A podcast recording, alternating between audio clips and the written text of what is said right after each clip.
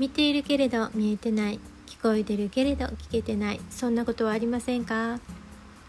日々のささやかな気づきから生きやすさのヒントにつながる話題をシェアします。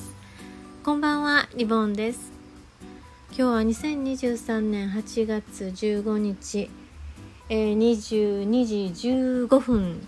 です。もうなんか台風がねすごくって。あの今日はお家にいた人多いと思うんですけれども大阪もすごい風雨でおひでもお昼頃まででそれを病んだんですけどねまた先頃からまた雨風がひどくなってきています。皆さんのあのお宅のところはどうですか？大丈夫ですか、えー、今日は8月15日ということで終戦の日というか敗戦の日ですね。で去年の今日はね大切な人との残り時間っていうことで話してたんですけど今日は、まあ、タイトルにもしました「なでしこ隊」っていうね、えー、ドラマのご紹介をしようかなと思います。で副題が少女たちだけが見た特攻隊封印された23日間っていうね副題がついているんですけれどもこれはね2008年の9月にオンエアされたものなんです。の鹿児島県の知覧基地で特攻隊の最後のね数日を、まあ、身の回りのお世話をした女子学生の、まあ、実話をもとにしたドラマなんですけどねその女子学生の方々がなでしこ隊と呼ばれてたのでこのタイトル「なでしこ隊」ってついているんですけれどもこれ私この2008年当時もね見た覚えがありますもう見てね覚えてたんですね。でただ今回見てなんか自分の気持ちがね随分あの変わっているというか、えー、伝わってくる思いの密度っていうのが違うなって感じました。うん、この物語っていうのは、まあ、元特攻隊員とか、まあ、なでしこ隊員の方の証言をね元に当時の、まあ、実写映像も出てくるのでね本当に実話っていうことがわかるんですけれどもこの重みの密度が違うっていうのはやっぱり自分が子供を育てて、まあ、育て終えてその子供に対する我が子に対するそのお母さんの気持ちがすごく伝わってくるっていうのでその2008年当時よりも今の方が気持ち的に違うのかなと思ったんですけれどもここで舞台になるのはの陸軍指定の食堂と特攻の基地が主なんですね。まあ、店主役がね薬師丸ひろ子で、えー、なでしこ隊のリーダーが成海莉子ちゃんでしたね。でねこの特攻隊員って極秘の任務なんですね私知らなかったんですけどだから家族にも恋人にも行ってきてないわけです。なのでそこで心の支えになるのが、まあ、食堂のお母さんとかなでしこ隊の少女たち、えー、少女たちはね15歳ですね。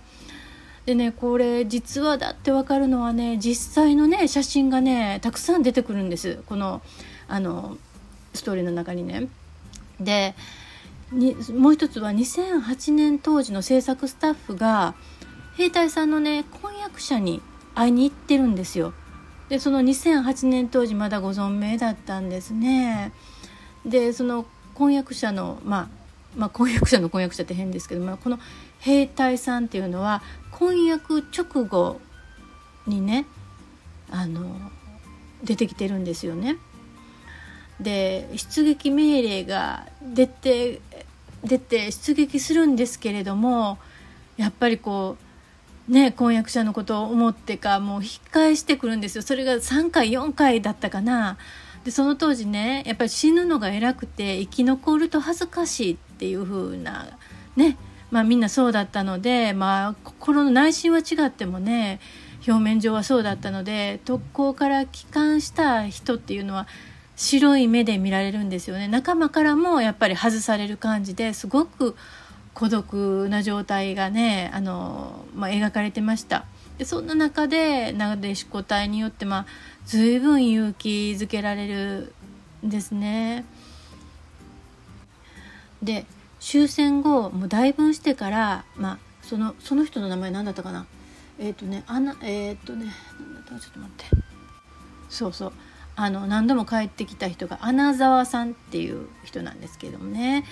まあその彼が帰らぬ人となった出撃の時の写真がね随分後になって雑誌に載ってるのを偶然見つけるんですねなでしこ隊のリーダーがね、まあ、翔子さんっていう人ね。でそしてその当時婚約者に連絡を取ってその雑誌を見せるんですね。もうなんかすっごいその出撃する時に笑顔でこっちを見てでなでしこ隊が桜の花かな？桜の木短い木を持ってね手を振っているそこを後ろからね写真で撮られているんですよね。何とも言えない光景ですねもう本当に本物ってすごいなって思いますね。でこのなでしこ隊の、まあ、女の子たちはねこの一番最初に、まあ、特攻隊の隊長さんかなリーダーに言われることはね涙を見せてはいけないって言われるんですね。で彼女たちは初めそれの意味が分からなかったんですよっていうのはそのなでしこ隊でこうお世話をしろっていうふうに目を受けた時には彼女たちはまあお国のためにね自分をこううんのみをね命を投げ打ってっていうそのかっこいい人たちの身の回りのお世話っていうことですごくキャッキャキャッキャした感じで嬉しい感じでねあの描かれてるんですよね。でだんだんだんだんこう時間が経つにつれてその出撃するっていうことで出撃すると亡くなっていくっていうことで亡くなる前の夜にまあその食堂でご飯を食べるんだけれども本当に大変な思いだっていうことをが伝わってくるわけですよね。それを見てもう15歳の少女たちがもう何とも言えない気持ちをかみしめることになるっていうその、まあ、辛い辛いストーリーが、まあ、描かれたこのドラマなんですね。この4ヶ月後に終戦敗戦を迎えたわけですけど昭和20年っていうと私が41年生まれなので、まあ、たった20年ほど前の話なんですね。まあ、地球規模宇宙規模で言うともう一瞬にもならない瞬間的なもんですよね。まあ、そんなささやかな時間差で運命が全く変わる自分の意思で命があるんじゃないなってもうつくづく思います。でよくテレビで見ますよねあのラジオの前に正座して玉音放送を聞いていたっていうそんな人たちね。まあその人たちってまこれ今私こんな風に個人でラジオが配信できるできてるこんなネット時代が来るなんて想像もつかなかったと思いますもう当たり前ですよね。でその時代の人たちってお国のために命を捧げることまあ、余儀なくされていたわけで自分の命を自分の意思で守ることができなかった。まあ自由でなかった分力を集中させる場所が与えられると与えられるっていうか、まあ、余儀なくされるというかね強制されるというか。だからぼーっとする余裕もなく人生を終えていったいかなければならなかったって。逆に私たちは自由な分自分がどう生きていくかをまあ個人で考えてないと、まあ、人生の後半で苦しむことになるなって。まあ振り返った時に自分は何をしてたのかなって取り返しがつかなくなってから焦ることになるっていうこともねありますしまあ人にどう思われるとか世間体とか一般的にとかみんなは何々とか、まあ、そんな判断の仕方で歩みを進めてるとまあ後悔につながっていきそうです。周りはうん、そんなに自分を見てないし、うん、本当に大切なものは何なのかっていうことを忘れずにまあ生きていかないとな生きていきたいなと改めて